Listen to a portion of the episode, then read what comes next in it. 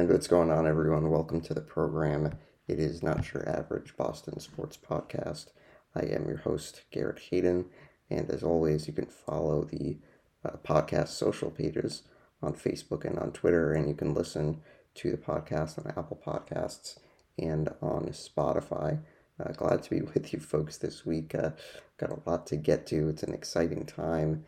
You know, Bruins season underway. Celtics are about to start uh, first game tomorrow night. Talk plenty about that. Patriots had a great win yesterday, which uh, really I think makes you believe in this team.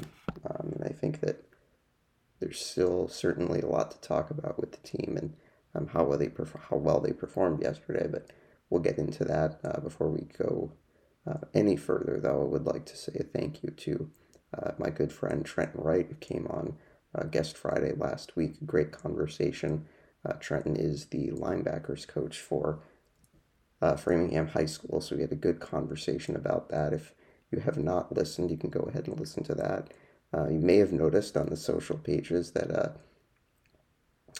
we are doing uh, a mailbag this week in lieu of Guest Friday, so make sure to send in questions. I'll be recording that probably you know sometime around 10 a.m.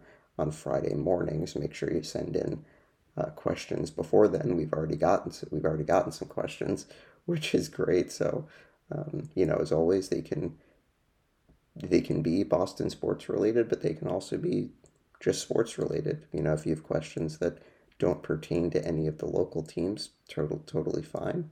Looking forward to that on Friday. So uh, we're going to get started. We're going to start with the Patriots um, coming into Cleveland yesterday. Obviously, I think we talked about this game last week, and I think uh, there was a little, there was some concern because I think that you know you're coming into this game against Cleveland where okay they have some decent offensive weapons. You know they have a couple of guys that potential game wreckers and you know, Myles Garrett was in the game on Sunday, played pretty well, but man, I mean, the story of this game, the Patriots offense just broke out in um, a major way. And I think, you know, told you that, okay, that's the way that you want to see this team playing offense. You want to be simplifying things so that it's easy, you know, and I think that clearly you looked at a Cleveland defense that was missing a couple of key guys you know, Jadeveon Clowney, Denzel Ward did not play, but the Patriots made it look easy against that defense. Um, you know, I think that it was not the kind of dominant running game that we were all thinking, you know, on either side. You know, the Patriots did a fantastic job with the run defense. You know, Nick Chubb really didn't get going at all in this game. You know, 12 carries, 56 yards, which, you know, is a pretty good total you know, almost five yards a carry. But I think that because the Patriots um, were able to be so strong offensively, specifically, I think in this in the third quarter, that the Patriots put the Browns in a position where they had to throw the ball. You know, they really didn't give the Browns the opportunity to be able to kind of get ahead of the game, get ahead of the chains, and be able to run the ball consistently. The Patriots did an excellent job all day, you know, holding that Browns offense to a lot of third and longs where, you know, you're not going to be running the ball. And the Patriots basically said, okay, we're going to put the ball in Jacoby Brissett's hands. And he didn't play a very good game. Patriots did a great job getting to him, making him feel uncomfortable, had a couple interceptions, you know, big interception on the second play of the game.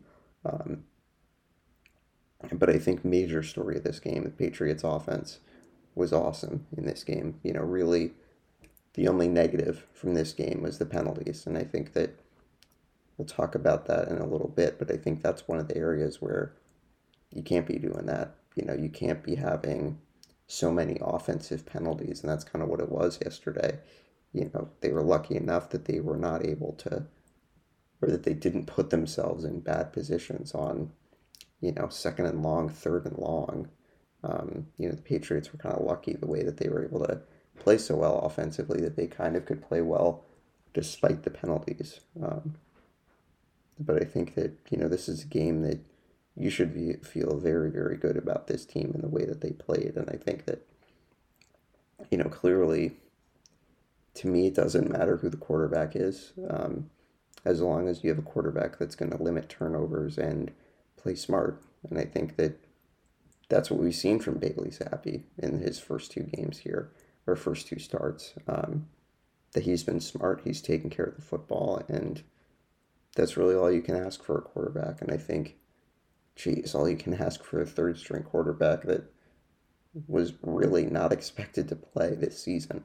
You know, and that's kind of the amazing thing. He gets thrown into the fire in that Green Bay game and kind of holds his own and has improved each week that he's played.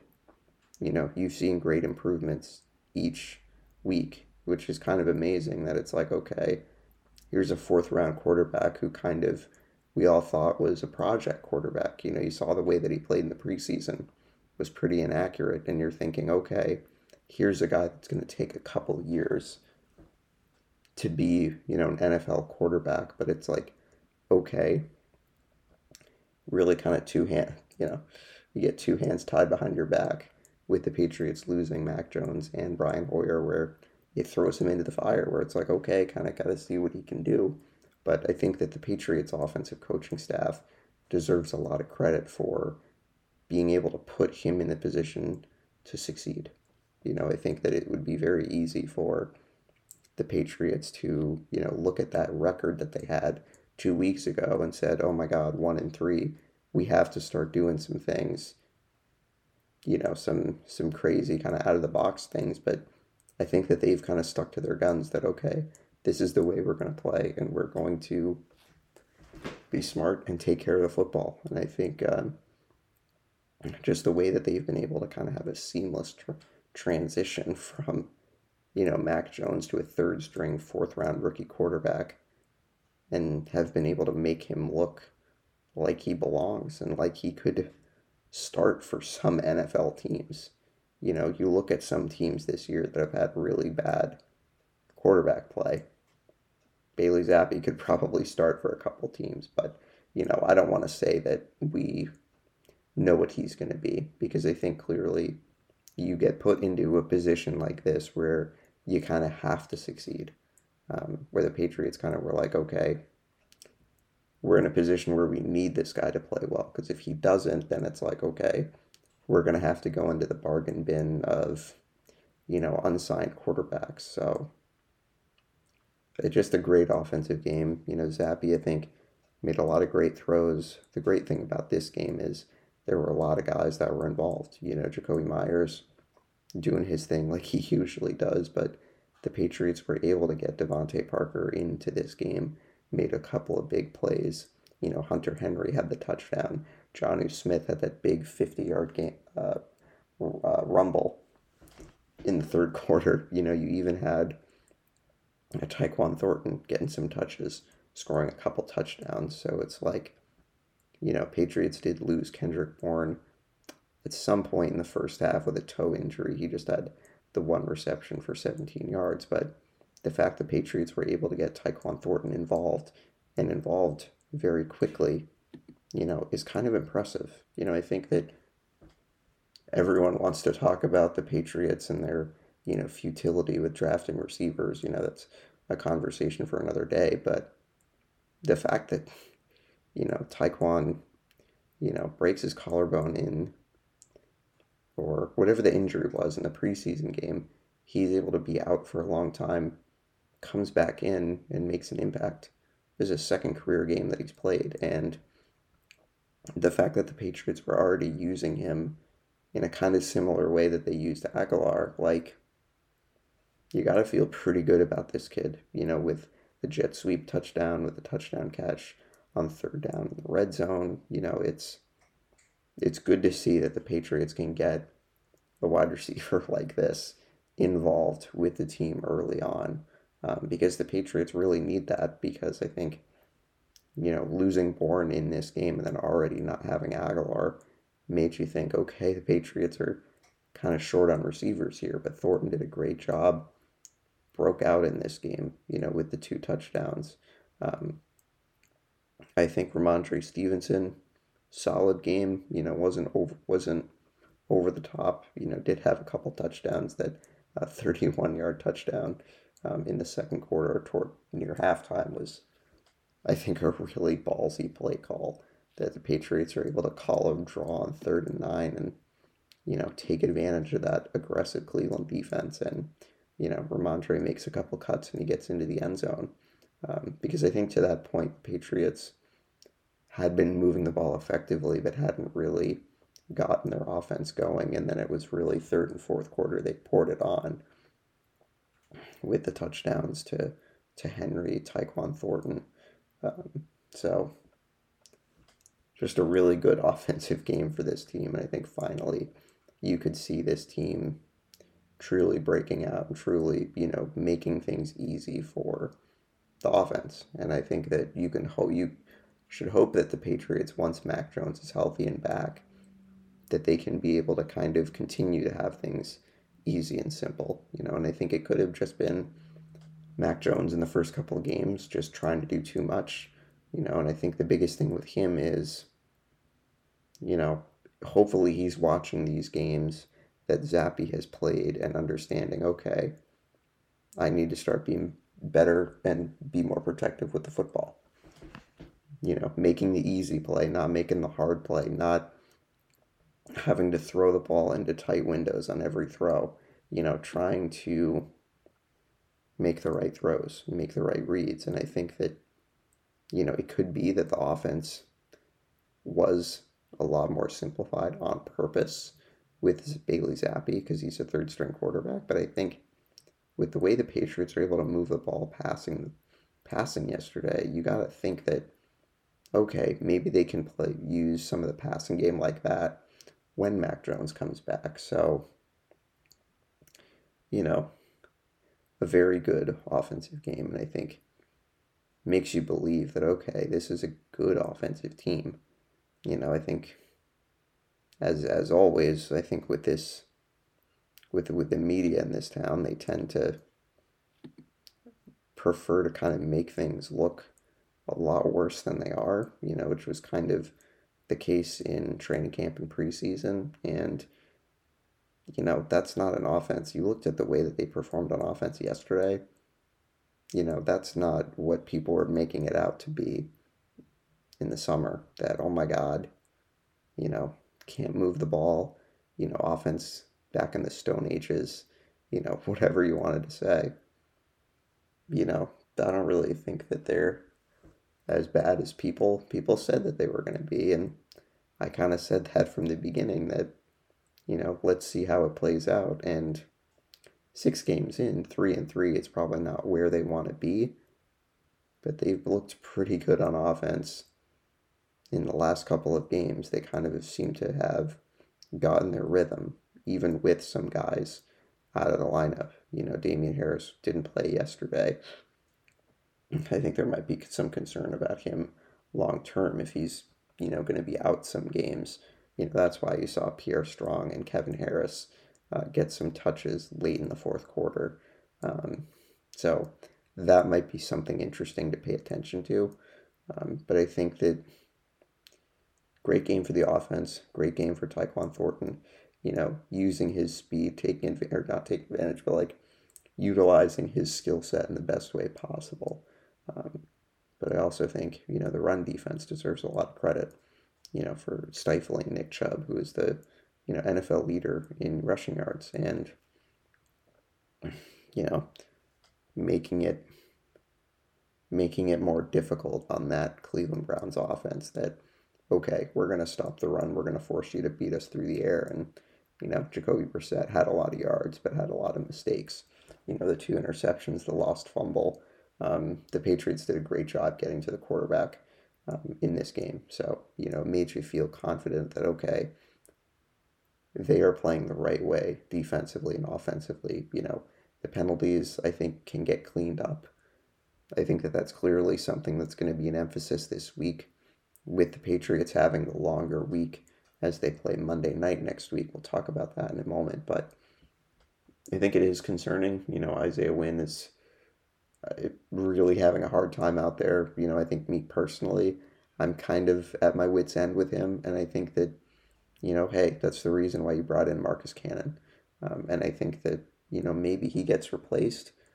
I also do think, to Wynn's defense, he is playing a different side of the offensive line, which is a lot more difficult than it sounds. You know, I think a lot of people think, okay, you're on the offensive line, how much different can it be? But, you know, when you're switching sides of the line from left tackle to right tackle, you know, it definitely is an adjustment period. Not to say that it's okay, the amount of penalties and the amount of things that he's doing poorly. That's not an excuse, but I just do think it is interesting that they are asking him to play a different side of the line, you know, and timing and things like that can be off, as we've seen, you know, a lot of false starts, some holdings, and clearly plays that he's been beaten to the quarterback. And, you know, you've seen sacks, you've seen a couple injuries, unfortunately, um, but I do think that, you know, I can't see them bringing him past or bringing him back with the team beyond this year. I think if he's going to struggle this much on the right side, um, but I think, you know, that's why Marcus Cannon's with the team. So, you know, you could see Cannon maybe replacing him at some point this season because I think the penalties cannot continue to happen because the Patriots are going to go get into games against teams where they're going to need to score a good amount of points and you can't be hurting your own team with holdings and false starts and things like that. The Patriots kind of were able to be okay offensively despite the penalties, but it's like you're not going to be able to play you're not going to be able to play at that level on offense every single week. You know, ideally we would like them to play at that high level every single week, but it's just not going to happen every single game. So, they have to be very careful uh, with the penalties, and you know, hopefully that can get cleaned up this week, and hopefully the Patriots can continue to, you know, continue this momentum offensively, um, and I think it should help with Mac Jones' potential return on Monday next week. I mean, I think that conventional wisdom should tell you that he should be available. You know, you think about the Green Bay game, obviously didn't obviously didn't didn't play, wasn't anywhere close to being being available. But then, you know, you have him doubtful and then ruled out before the Detroit game. And then this week, you know, he's questionable, travels with the team. He was on the sideline, so you know, that should tell you that okay, another week should get him pretty close to game action. Um, and I also think it helps that the Patriots are playing Monday night, so they get an extra day where, you know, hopefully they can be an extra time for preparation or just making sure that Mac's going to be 100%. So you got to think that he plays against the Bears, but I could also think that, you know, the Patriots could play Zappe again just because the Bears are not a good football team and it could just be okay. There may not be a reason to play Mac, but I also think if Mac's 100%, they're going to play him. And I think that's just kind of the end of the day. So, no, there's no quarterback controversy. I, I, I hate to say it because I think it would grab a lot of headlines if I said that it's a controversy, but I don't think it is. I think that Zappe has played, you know, beyond expectation, which I think is great because it shows you that, okay, this kid does have ability and he does have the ability to play at an NFL level. And having that guy as a backup, you know, is pretty good. You know, that God forbid Matt gets hurt again, he re injures that ankle or something like that, you know, or he just plays very poorly and you have to go back to Zappe. But I think just having the ability to see what the kid can do in the three games that he's played, he's looked pretty good. So I think it's a positive. It doesn't have to be a negative that, okay, he's going to take Mac's job, which I think you're going to probably hear a lot about, a lot of that this week on the local local media stations, um, which is unfortunate because it's going to take away from the fact that the Patriots had a great offensive game yesterday. But all people want to talk about is controversy and you know making headlines. But again that's kind of what the media culture does here anyway so you can't really be surprised. But i think that you should see mac monday night um, against the bears i think that you're going to see him play and you know hopefully take care of the football um, but i do think that this is a it's a good situation for Mac to be able to ease into being the starting quarterback because you're playing a Bears team that is, you know, one of the worst teams in the league. Um, defensively, they're just very poor. You know, offensively, clearly you got Justin Fields, and that will be interesting to see how the Patriots deal with him. You know, I think you saw the Patriots struggle clearly with the running quarterback of Lamar Jackson a couple of weeks ago you know, Justin Fields is not Lamar Jackson, but he is, you know, a mobile quarterback that is going to try to run. So I'm curious to see how the defense deals with that. You know, I think that their running backs aren't really anything special. You know, David Montgomery, Khalil Herbert, you know, they're decent. You know, I'm not trying to say that they're bad players, but I think that this is not a Baltimore team. You know, this is a team that has a much worse offensive line the Patriots should have no problem getting to Justin Fields and applying pressure. It's just going to be okay when he escapes that pocket.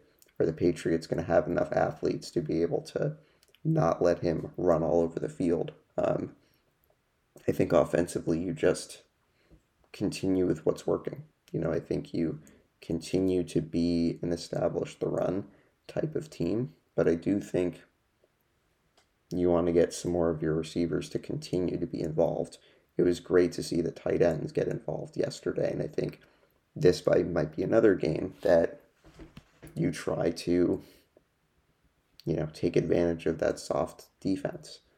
You know, going to be curious to see if the Patriots, um, you know, what the offense looks like if Mac Jones comes back, and you know, do they run some more play action? You saw more of that yesterday.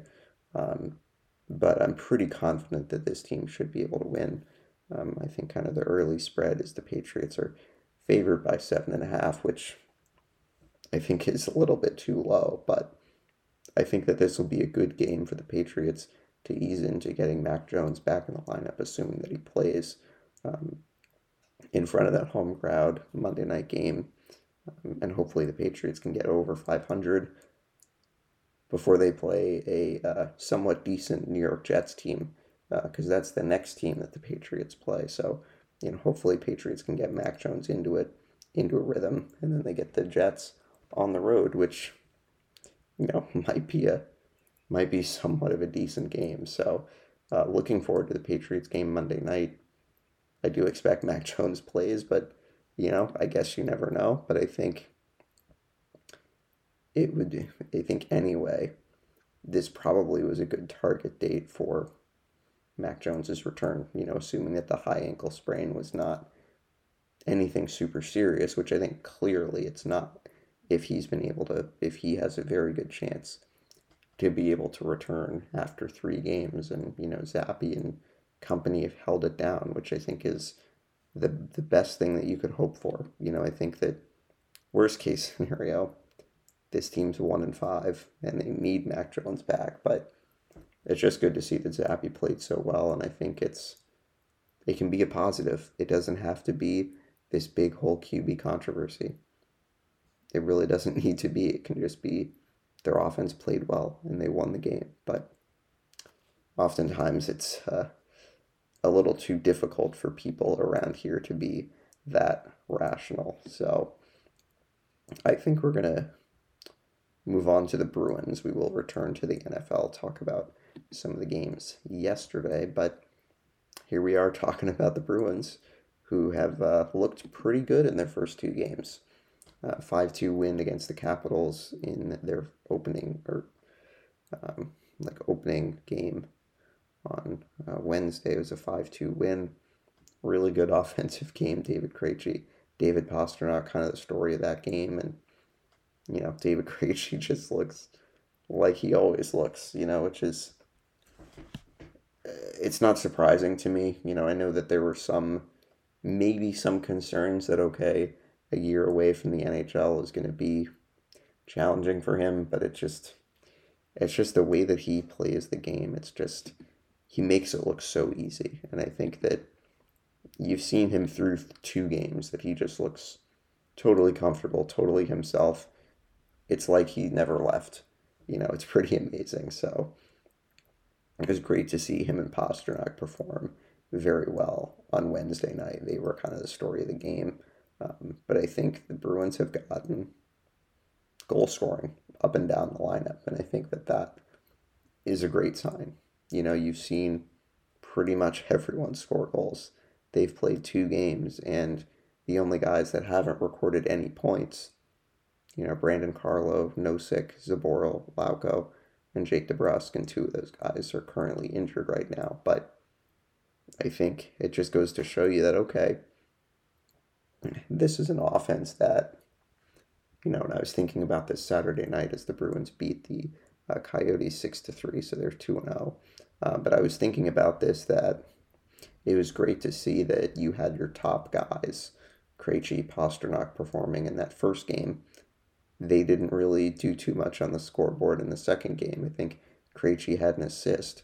Pasta didn't have any points, but you saw the other guys being able to put up points. You know, AJ Greer, two goals in that game. Pavel Zacha, an assist. Or, excuse me, a goal. Nick Foligno had a goal and an assist. Charlie Coyle with a goal. Uh, Derek Forbort with a goal. You know, Craig Smith with an assist. And I think if the Bruins can get games like that where the top guys maybe don't perform, you know, and it's not a negative, but I think if you can get scoring from other places on nights where it's not Bergeron, Krejci, Pastrnak, you know, that's huge. You know, it's huge that you can get goals from AJ Greer, Pavel Zacha, Nick Foligno, Charlie Coyle. You know, that's not to say that they're going to score every single game, but I think just to have that start, just to have that confidence, especially for a guy like Foligno that struggled a lot last season, and I think it could have had a good amount to do with injuries. You know, I think that we think, you know, Charlie Coyle was playing hurt two years ago, had 16 points, was just not a good player, but then he comes back last year, has 44 points, which was, I think, second most points he's ever had in a season. You know, so maybe it it stands to reason that if Nick Foligno's totally healthy and totally you know, motivated and ready to go, that maybe he has a better season. You know, he scored two goals all of last season.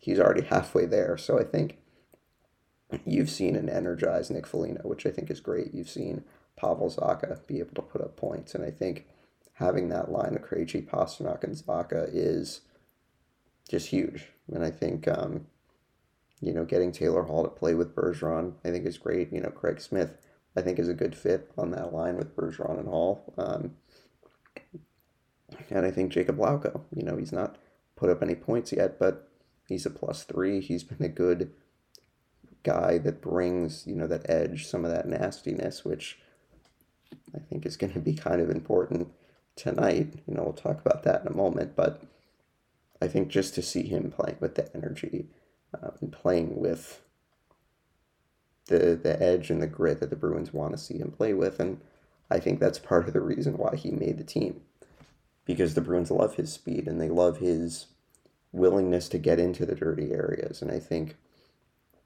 seeing a player like him motivated is great.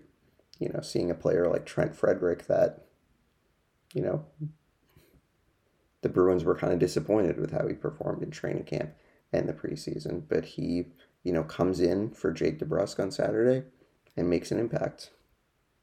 You know, a plus three, had an assist, you know, had a fight, had a couple shots on goal. And I think the Bruins want him to be a player that can make an impact and not necessarily scoring goals every single game, but I think doing things that help help the team. Um, and I think the Bruins want to see kind of a more complete player out of him. But it was, you know, great early returns on a lot of these guys. I think the team does look very comfortable. Um, I do think that unfortunately there has been some sloppiness, and I think it's to be expected. two games into the season. You know, I think that clearly guys are still getting acclimated to the new year. Some guys getting acclimated to new roles. But I do think that, you know, you watch some of that first period against the Coyotes on Saturday, and the Bruins looked like they were playing an AHL team. You know, the Bruins just were dominating the game. And I think, you know, unfortunately, may have gotten a little too high and a little complacent, you know, allowing Arizona to get back in the game in the second period, tying the game. But then I do think the Bruins got back to playing that style of hockey in the third period as they just took control. Um, but I do think that through two games, you know, you've seen the Bruins jump out to good leads and then have the other team kind of get closer. You know, you saw it in Washington on Wednesday night. Bruins jump out to a 3 nothing lead. Uh, Washington gets two goals back on a couple of odd man rushes. So, you know, you want to see the Bruins clean that up, you know, and try to be able to do their best to play a full 60. Um, because I do think, as much as everyone's comfortable, you do want to make sure that you are continuing to play with good habits. And I think, you know, look, the Bruins are playing for a new coach.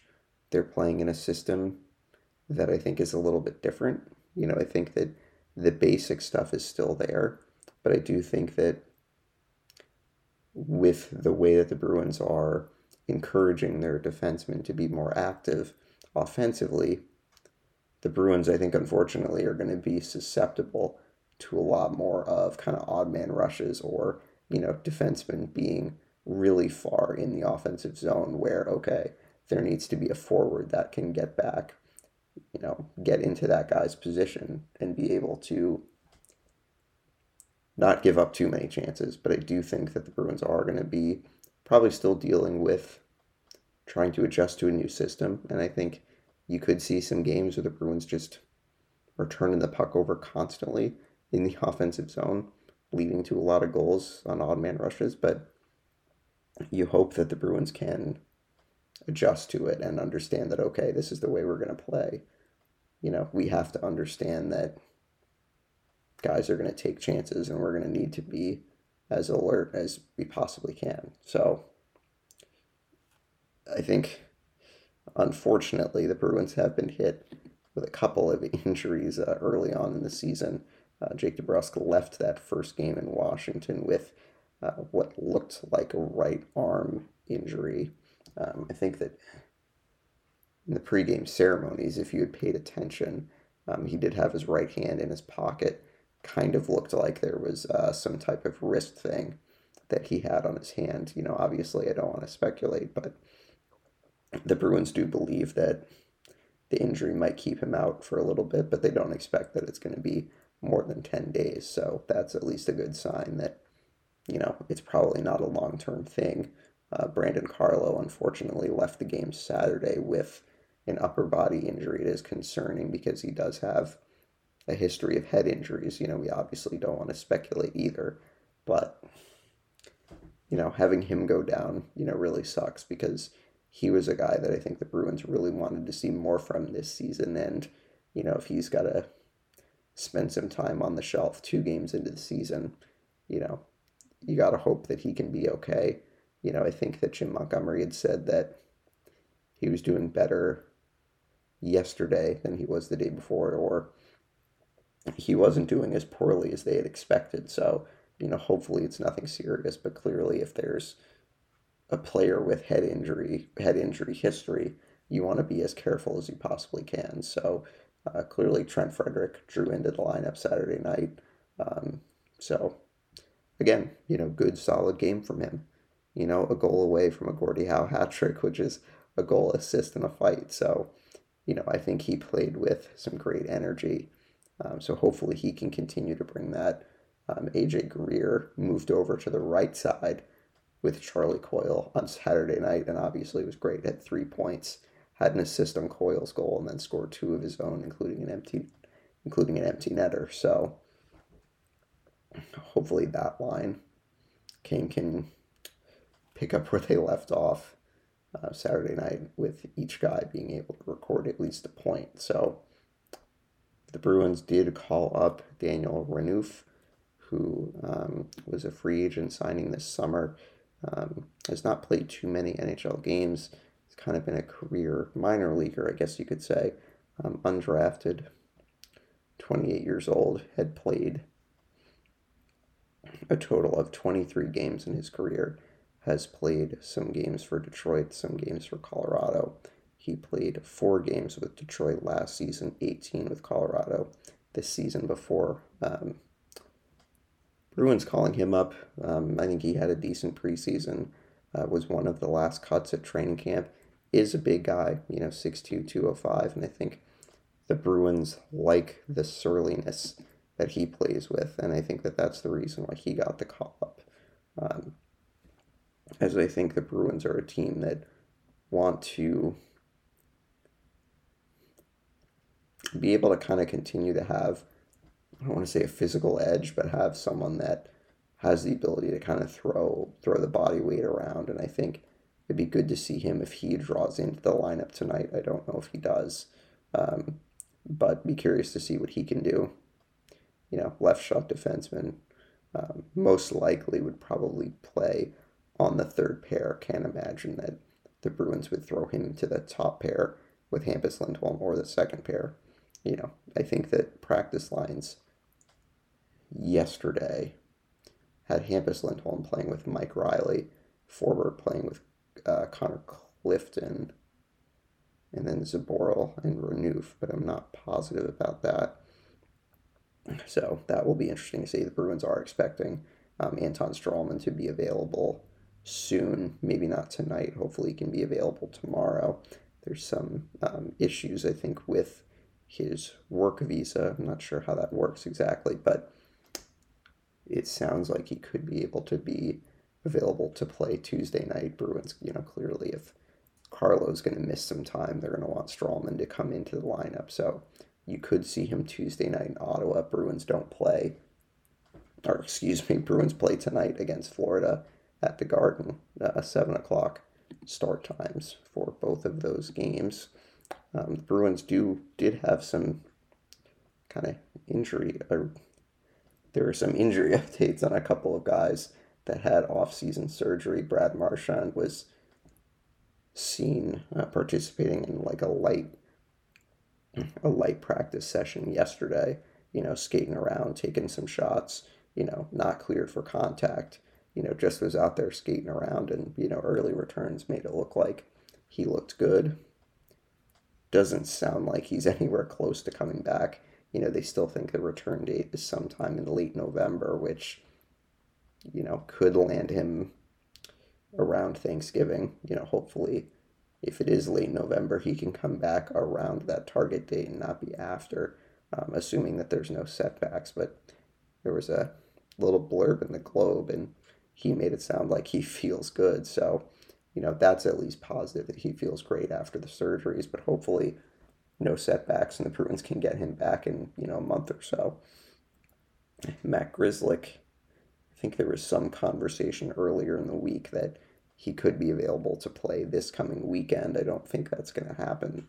Uh, it sounds like he's experiencing some soreness in his shoulder, so that probably tells you that he's not close to returning to game action. But you know, hopefully the Bruins can get him back sooner than later. That at some point in November, and the Bruins can kind of get back to some a little bit of sense of normalcy on the defensive um, or on the blue line. So, looking at the Bruins' schedule this week, it is a very interesting schedule, and I think some games that uh, could definitely test the defense. Um, obviously, tonight, Florida with a trade of Matt Tkachuk. You know, he's going to play the game that the way that he's going to play the game. And, you know, I said earlier about Lauko, you know, not being afraid to mix it up and kind of get in there. This is going to be a game that you can bet Florida is going to be trying to set the tone and try to be physical and try to, you know, use some nastiness and grittiness. You know, Tkachuk is no stranger to that, but I think that I'm very curious to see how the Bruins respond to that tonight. You know, it doesn't mean that there needs to be a line brawl. Doesn't mean that there needs to be, you know, a fight two minutes two minutes into the game. But I do think making sure that the Bruins do not let Florida come in and set that tone. That the Bruins set the tone from the beginning, so you can expect Lauko, AJ Greer, you know Trent Frederic, to kind of get their nose in there a little bit, and I think that may be part of the reason why the Bruins called up Daniel Renouf because he's also a guy that can kind of play with some surliness. So um, you can expect some nastiness tonight. So very excited to see how the Bruins do. But you know, clearly Florida, very talented offensive team still, even with the trade of Huberdeau. You know, clearly Tkachuk, Barkov is still there. Uh, Sam Sam Reinhart is still there. Um, unfortunately, Anthony Duclair, I think, is out for about half the season as he comes back from a um, from an Achilles injury. So, you know, Florida missing some guys, but I do think it's a good offensive team and it's a good test too because I do expect Florida is going to be a playoff team this year. So that will be interesting. Then the Bruins have a back to back as they travel to Ottawa to play the Senators on Tuesday night. So another good test for the defense with, you know, obviously the big sexy moves that Ottawa made in the offseason with uh, signing Giroux, trading for Alex DeBrincat. But, you know, that's a team that still has a lot of questions defensively and in goal. So interested to see how the Bruins play with that game because, you know, the defense is clearly going to get put to the test if Carlo is out already. So, you know, two good offensive teams that you're going to see. Then you're going to see Anaheim Thursday night. They're a good young offensive team, so good tests for the Bruins. And then Saturday afternoon, Bruins will honor Zdeno Chara pregame and then play the Minnesota Wild, who are also a very good, talented young offensive team. So it'd be a good test for the Bruins defense this week, that's for sure. Um, so excited to see how they can do you know, probably will have some tough games in there. Bruins aren't going to go 82 and 0 as my brother texted me the other day, asked if they're going to go undefeated. No, I don't expect they're going to go undefeated, but I'm excited to see how they respond with four teams that are pretty decent offensively, three home games. So hopefully the Bruins can, you know, get some home cooking and continue to uh, start the season off on the right foot. So I think we're going to cover the Celtics now. So move on from the Bruins. The Celtics obviously uh, open the season tomorrow night, 7:30. Celtics and Sixers at the Garden. It's going to be great. Really excited to see uh, the Celtics in action, um, regular season wise. So, look, this is a team that's going to be really good. Um, and I think just kind of talking about the final preseason thoughts that I have. This is a team, and I said this a couple times in the preseason. This is a team that looks ready. This is a team that looks ready to compete and ready to compete for an NBA championship, ready to, you know, be motivated from losing in the finals last year, motivated from, you know, having to deal with all the stuff with the coaching staff and kind of the, the upheaval, if you will. Uh, but I think the team trusts Joe Mazzulla.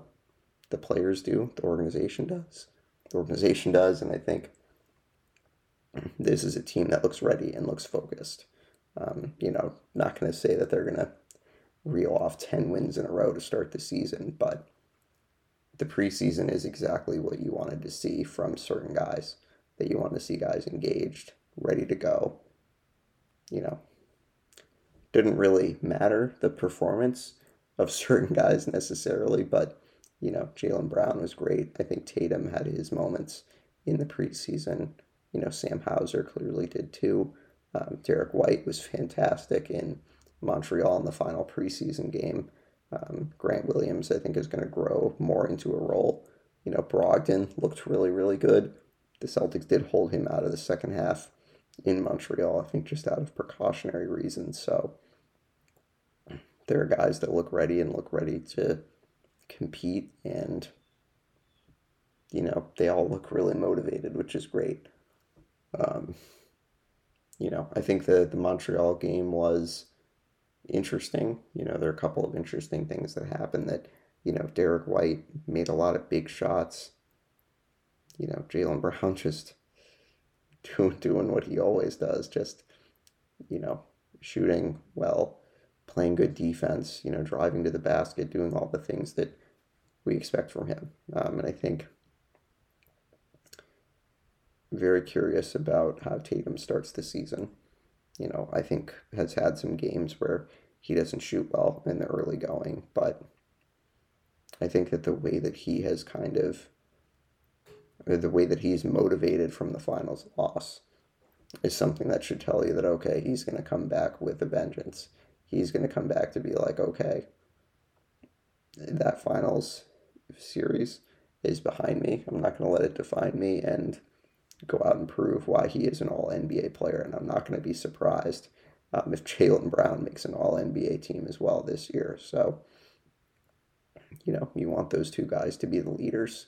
Um, and I think that that's what you're going to see in the early going. So, you know, I think that Jayson's uh, uh, run ins with officials um, is something that I think is always not a concern, but it's something that you look at.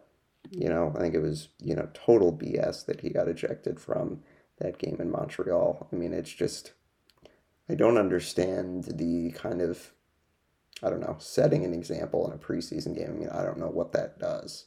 Um, but it is just something to kind of keep keep your eye on that you want the Celtics to be focused on the game and not be you know complaining to the officials all the time. You know, you want this team to be focused and be motivated and play at the level that we expect them to. So I think looking at the Celtics roster, it does look like it is pretty much set with the Celtics having J.D. Davison and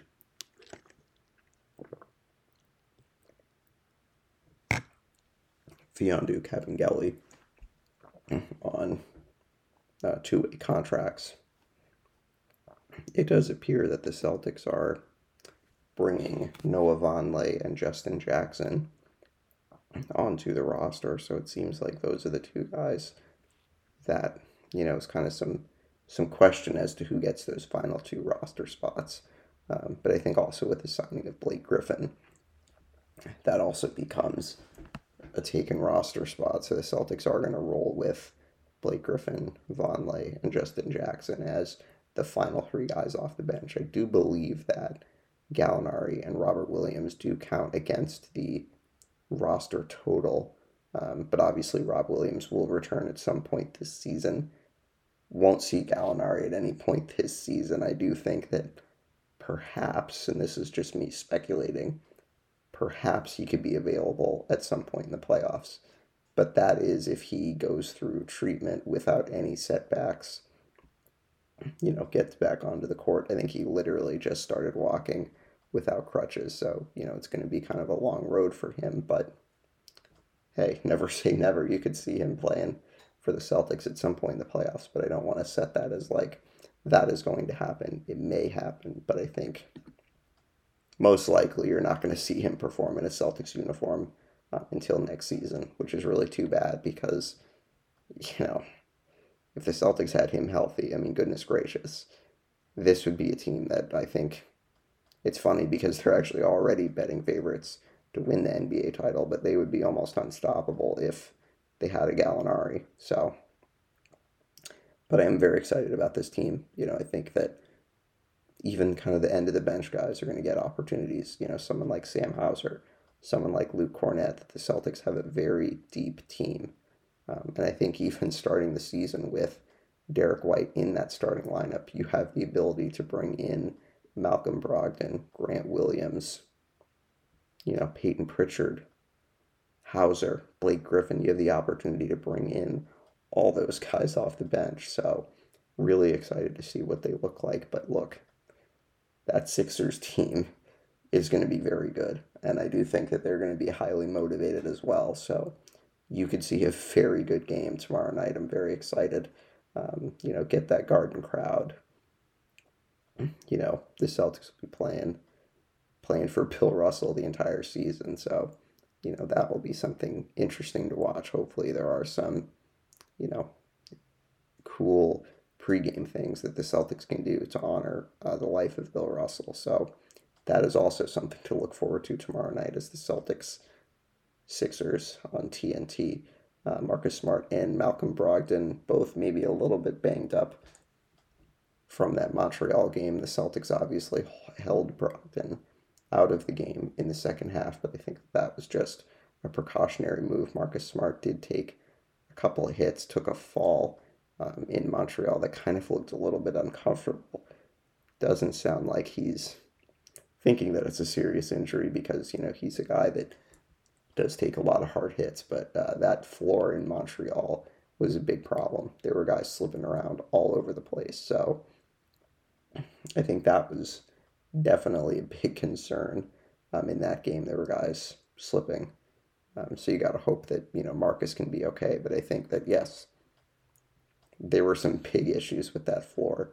Um, and I do think the NBA, you know, that needs to be something that player safety has to be taken seriously. And I don't know if it really was in that game. You know, I understand NBA trying to expand, and I think it makes sense, but I think it can't be at the expense of player safety.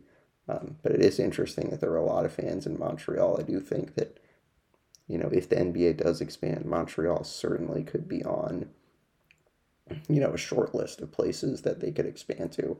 Montreal, Seattle, you know, those are a couple spots that I think they could expand to.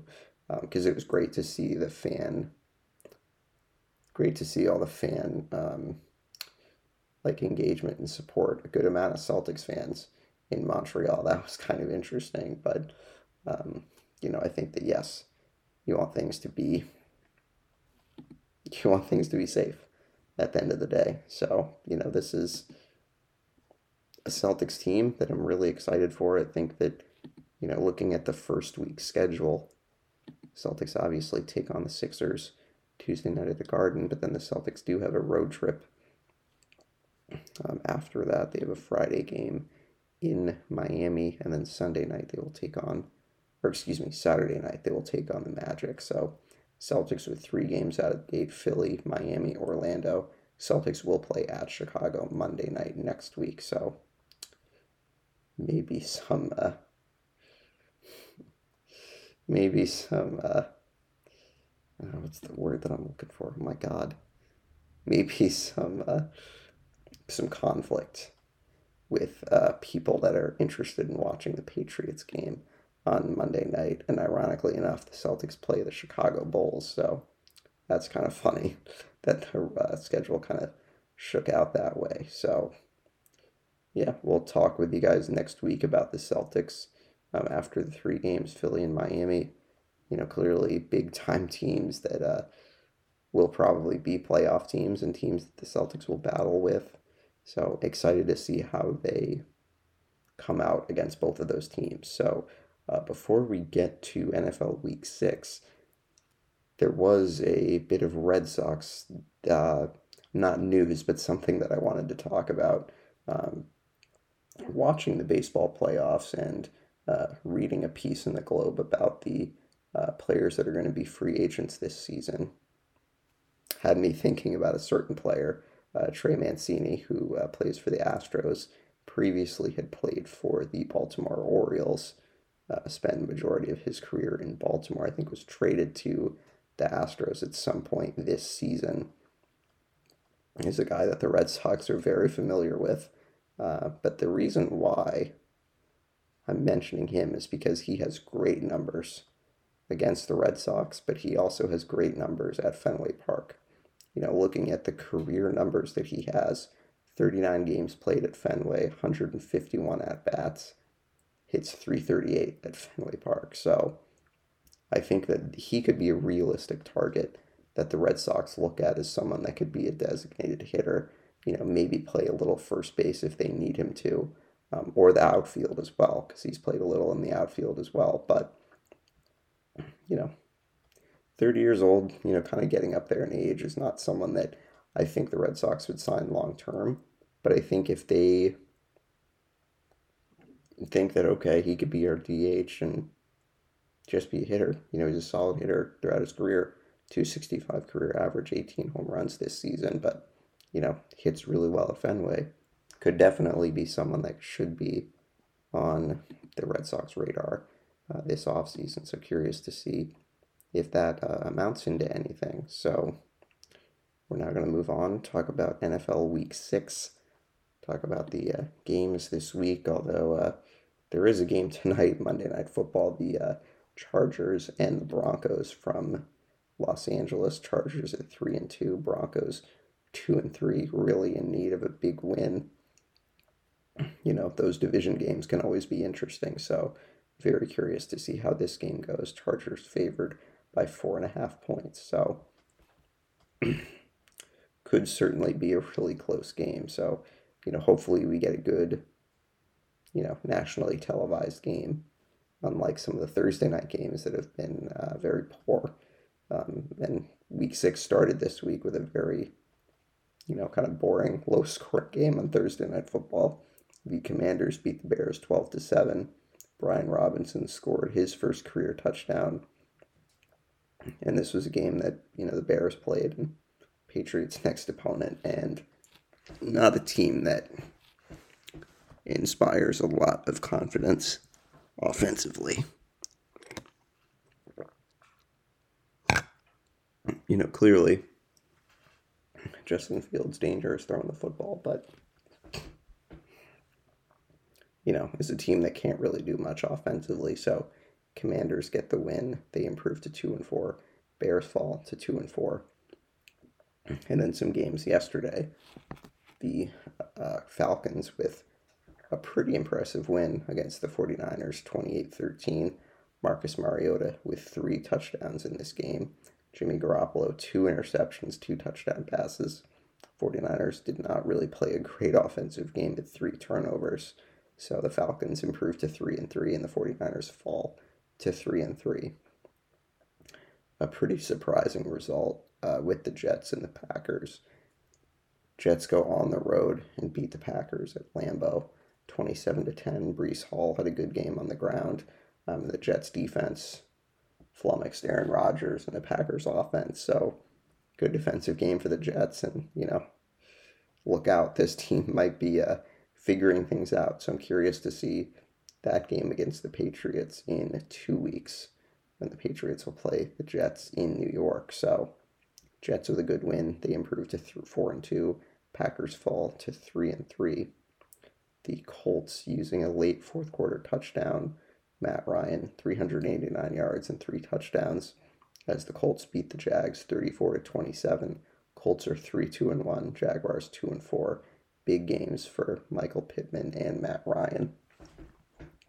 As he set a Colts record with 58 pass attempts in this game was 42 of 58 for 389 yards and three touchdowns, including the game winning touchdown pass to Alec Pierce. The Vikings beat the Dolphins 24 to 16. Teddy Bridgewater had to come in in relief. Had a pretty good game, 329 yards and two touchdowns, but the Vikings able to pull away and they improved to 5 and 1. Dolphins fall to 3 and 3, but good chance that uh, Tua returns next week for the Dolphins. I'll just be honest, I don't know how I feel about that. I can understand that they can clear him and all that, but I don't know. It just um, it scares me a little bit that he's going to play next week. Um, so you know, hope that he can be protected well, that he doesn't take any hard hits. But I don't know. It's just like the way that he went down in Cincinnati uh, really scared me, and I just hope that he is truly 100% cleared and that there's not anything else going on. I mean, just, I don't know. I just, I concern, I have just big concern about his safety. Um, but the Vikings get the win. They improve to 5 and 1. You know, it's kind of wild that they're 5 and 1. I think they're most like underrated, least talked about team in the league and they're 5 and 1. It's kind of amazing that, you know, you think about the NFC the Giants and the Eagles are getting a lot of press, but here are the Vikings five and one. I don't really know why there are not more people talking about them, but they got the win. Dalvin Cook with a touchdown run in the fourth quarter. The Bengals come from behind to beat the Saints 30 to 26. Joe Burrow, 300 yards and three touchdowns, two of them to Ja'Marr Chase. 30 to 26, the final score in New Orleans. Bengals improved to 3 and 3, Saints at 2 and 4. Uh, the Giants using a late game interception of Lamar Jackson uh, as they beat the Ravens 24 to 20. The Giants are 5 and 1, if you can believe that. Uh, Saquon Barkley with the winning touchdown in the fourth quarter. Uh, Baltimore, yet again, giving giving a game away in the fourth quarter. That's kind of been a theme for them this season. They fall to three and three with the loss. Uh, the Steelers shock the Buccaneers at home. 20 to 18, the final score. Bucs fall to three and three. The Steelers um, get the win in this game. Played really well defensively. Chase Claypool with a touchdown reception as uh, Mitch Trubisky comes in in relief and leads the Steelers to a win. The Rams having no issues with the Panthers and their new interim head coach. Rams improved to three and three. They win twenty four to ten. Um, you know, not a game that the Rams really needed to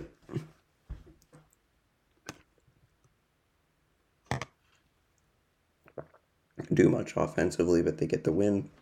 The Seahawks get the win at home, nineteen to nine over the Cardinals, who are two and four, and a lot of questions with that franchise right now. the Eagles beating the Cowboys on Sunday Night Football last night was really impressed with the way the Eagles, um, you know, played in the second quarter, um, and then used that big drive in the fourth quarter to put the game away. They win twenty six to seventeen. They improve to six and zero. Still the only undefeated team in the NFL Cowboys fall to four and two. and then the Bills beat the Chiefs yesterday afternoon, 24 to 20. Josh Allen setting up the winning touchdown with a impressive run as he jumped over a defender. Found Dawson Knox for the go-ahead touchdown, and the Bills improved to five and one with the win. Chiefs fall to four and two. There are a couple teams that had bye weeks this week: the Lions, Titans, Raiders, and Texans and then obviously got the obviously got the uh, Monday night game tonight. Broncos Chargers 8:15 on ESPN. So I think we're going to move on, talk a little bit about the baseball playoffs, give you guys a little bit of an update. Uh, it's been pretty crazy so far with um, a couple of National League teams uh, pulling upsets at the heavily favored Dodgers and Braves. So the Phillies and the Padres have advanced to the National League Championship Series. Uh, you know, Phillies just using an onslaught um, offensively in the two games in Philadelphia after they had split the first two in Atlanta. So that's a Phillies team that's looking very, very dangerous. And I think, you know, one of those things is they're playing like one of those teams that, you know, fought for their life the last couple of weeks of the season to stay in the playoff chase and playing against a team like Atlanta that pretty much knew they were going to the playoffs. You know, there was a little bit of a question of whether they were going to be a wild card team or not, but they were going to make the playoffs the whole way. And I think that Philly, playing with that desperation, it carried over. And, you know, beating the Braves three games to one, they look like a very dangerous team in the National League. The Padres also look dangerous, though, as they were able to use some pitching, good pitching to defeat the Dodgers. Although I will say that I think the Dodgers lost this series as much as the Padres won it because you look at the Dodgers, they could not hit with runners on base. And if you can't do that, you're really not going to beat anyone. You know, that's a team that won 111 games, but, you know, if you can't hit with runners in scoring position runners on base, you're not going to beat anyone. And I do think that I don't think the Padres got lucky. That's not what I'm trying to say. But I think the Phillies looked more impressive in the division series than the Padres did. Padres still won. Still had to come up with some big hits. Uh, Jake Cronenworth was huge in that series. So honestly, I don't know about the NLCS, but it's going to be really exciting. Looking forward to that series. That series will start on uh, Tuesday night. In the American League, the Astros took care of the Mariners with the last game going 18 innings, Houston winning 1 nothing. Jeremy Pena with the home run in the 18th inning. So um, just kind of a disappointing end for the Mariners. You know, obviously it was exciting with the comeback against the Blue Jays that won them the series, but you know, Houston's just ridiculous. Yordan Alvarez was unbelievable in the first two games. Obviously had that walk off in game one, hit another home run later on in game two, and then the Astros obviously winning with the 18 inning marathon.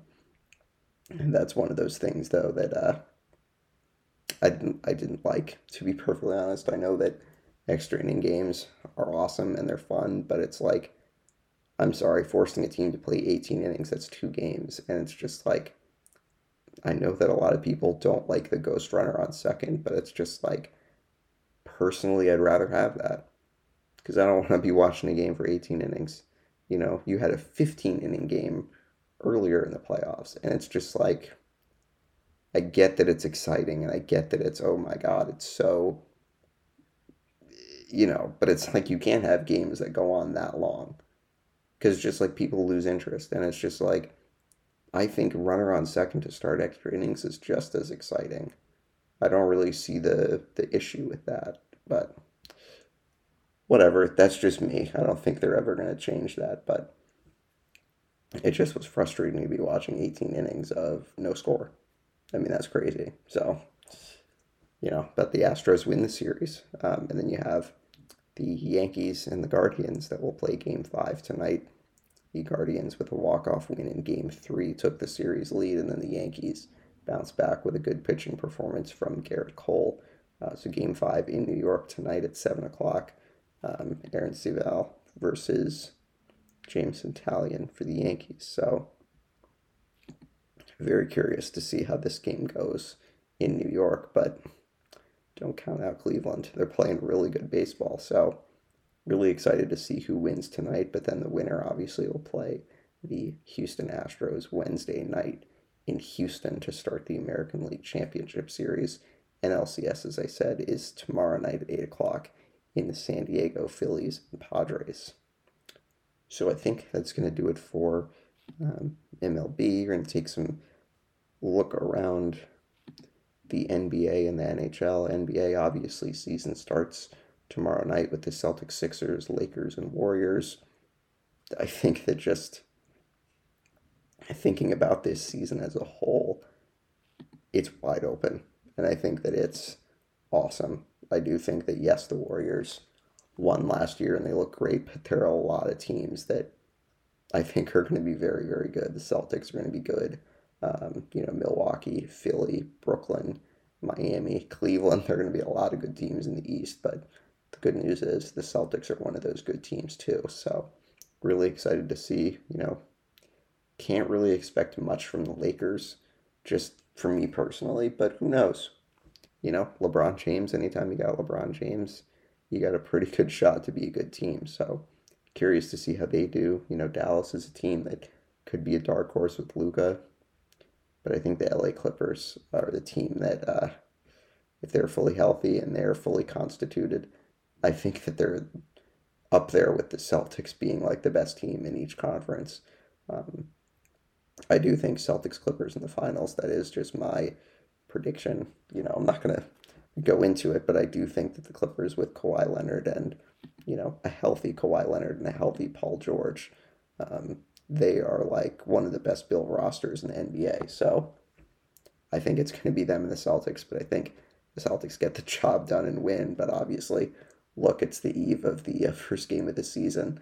You know, easy to have predictions go wrong, but um, I do think that this NBA season is going to be very exciting. You're going to have a lot of teams that I think are going to have legitimate shots to win the championship. Um, and that's not even mentioning the Miami Heat, who made the conference final last year, you know, or the Memphis Grizzlies. So buckle up. It's going to be a fun season.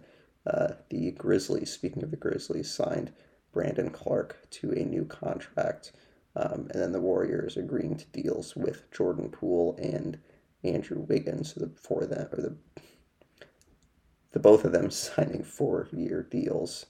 Um, doesn't sound like Seth Curry or Joe Harris will play in the Nets season opener, and then the Bucks got news that uh, Pat Connaughton will be out at least a couple of weeks with an injury. So, games on TNT Tuesday night Celtics Sixers and Lakers Warriors, and the games that are on ESPN on Wednesday night, the Knicks and the Grizzlies at 7:30, and then Dallas and Phoenix at 10 o'clock, a rematch of that game seven in the first round. So take a look at some NHL notes. There were no games in the NHL yesterday, which was kind of interesting. Didn't see that coming, but you do have some some injury news on some guys. Uh, Patrik Laine will be out a couple weeks for the Blue Jackets, um, and Matt Murray will be out at least four weeks for the Maple Leafs. Uh, Sonny Milano signed a one-year deal with the Capitals, um, and then obviously, you know, Stralman signing the deal with the Bruins after the uh, tryout. There are some games on the NHL docket tonight. Obviously, Bruins and Panthers at 7 o'clock, and then some other games Anaheim and the Rangers, Arizona and Toronto, Pittsburgh, Montreal, Vancouver, Washington, Los Angeles, and Detroit. All of those games are at 7 o'clock. Then at 8 o'clock, Colorado, Minnesota, 8.30, Winnipeg and Dallas, and then 10 o'clock, Carolina and Seattle. So I think that's it for keeping you updated on the NHL. I don't think it makes sense to go through the standings yet because we're not that far into the season. But I think uh, starting next week, we will look, starting next week maybe or the week after, take a look at the standings. Uh, I will probably also do the same thing with the NFL as we're now into the season a good amount that we can look at the division standings um, and maybe start to look at some playoff standings. Um, but I think to close out today, we're going to talk some college football. It was another uh, week of some risers and fallers in the top 25. College football, just take a quick look at the rankings. Tennessee and Alabama switching spots in the top 10. Tennessee with a win over Alabama, field goal as time expired. Things got really crazy in Knoxville as the uh,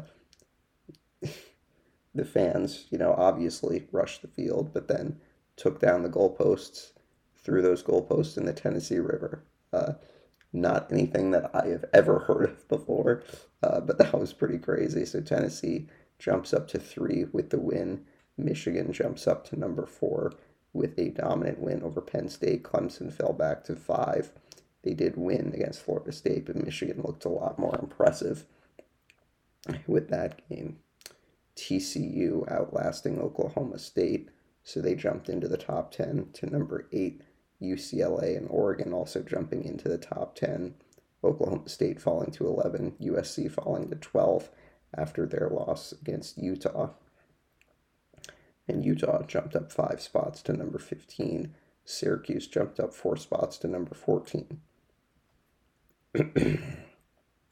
Illinois jumped up to 18 with their win from 24. Um, Penn State falling to 16 after their loss to Michigan, then NC State falling to 23 after their loss to Syracuse, and then Mississippi State dropping to 24 after their loss to Kentucky. Kentucky moves up to 19 with their win, and North Carolina and Tulane jump into the rankings this week. North Carolina 22nd, Tulane 25th. So now taking a look at some games for week 8 at noon. You got fifth ranked Clemson, 14th ranked Syracuse, a very interesting game in the ACC. And then later in the afternoon, there are a couple of good games at 3:30. 9th ranked UCLA and 10th ranked Oregon, and then 20th ranked Texas against 11th ranked Oklahoma State. And then at 7 o'clock, there's 24th ranked Mississippi State against 6th ranked Alabama. And then at 8 o'clock, 17th ranked TCU, or excuse me, 17th ranked Kansas State against 8th ranked TCU. So a couple of good games on the docket for Saturday next week. So I think that's probably going to do it for me this week. Uh, look forward to getting some questions for the mailbag later this week. That will be um, probably starting to record a little after 10 o'clock on Friday morning. So definitely send in your questions before then. Can be Boston sports related, can be any sport related. I'd be happy to answer your questions. So, as always, you can listen to the podcast on Spotify and Apple Podcasts, and you can follow the social pages on Twitter and on Facebook. Uh, feel free to post your questions um, on Twitter or on Facebook on you know either of those pages, or you can send the questions to me directly. Uh, looking forward to hearing from you guys this week, and we'll talk to you on Friday. Have a great week, everyone.